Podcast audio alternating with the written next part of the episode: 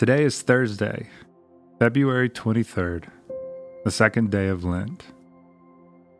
As I walk through the story of Jesus and the Gospel of Mark, I do so with fresh eyes, seeking to encounter the risen Christ.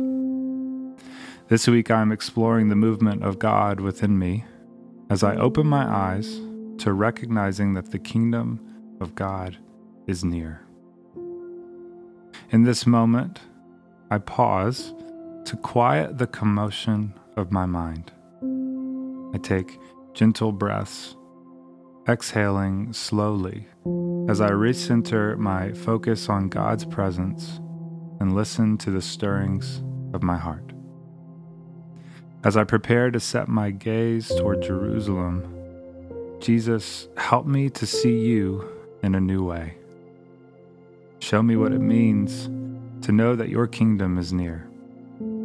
Walk with me as I prepare my life for the beginning of your ministry in the world.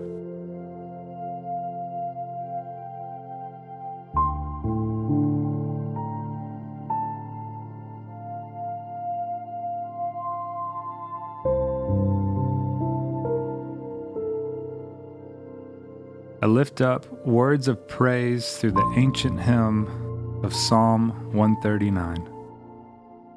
Where can I go from your spirit? Or where can I flee from your presence? If I ascend to heaven, you are there.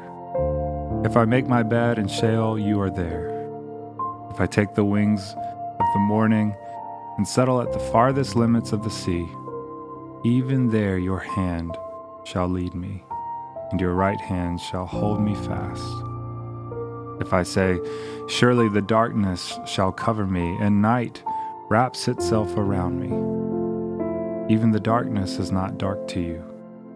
The night is as bright as the day, for darkness is as light to you.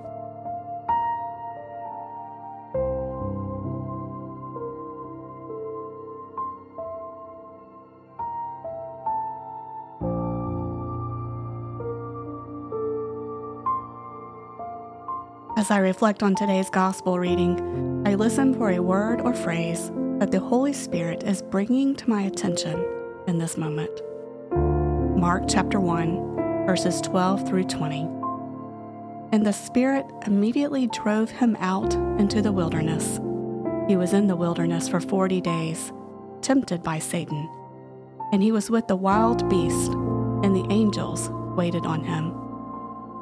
Now, after John was arrested, Jesus came to Galilee, proclaiming the good news of God and saying, The time is fulfilled, and the kingdom of God has come near. Repent and believe in the good news. As Jesus passed along the Sea of Galilee, he saw Simon and his brother Andrew casting a net into the lake, for they were fishermen. And Jesus said to them, Follow me, and I will make you fish for people and immediately they left their nets and followed him. As he went a little farther, he saw James, son of Zebedee, and his brother John, who were in their boat mending the nets. Immediately he called to them, and they left their father Zebedee in the boat with the hired men and followed him.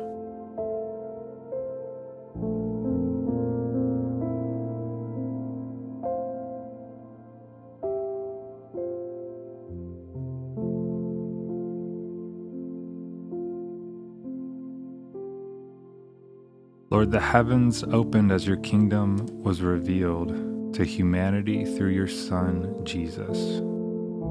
I too can share in the power and love of your kingdom that moves among all of creation. Open my eyes and my heart to prepare for an encounter with you. Amen.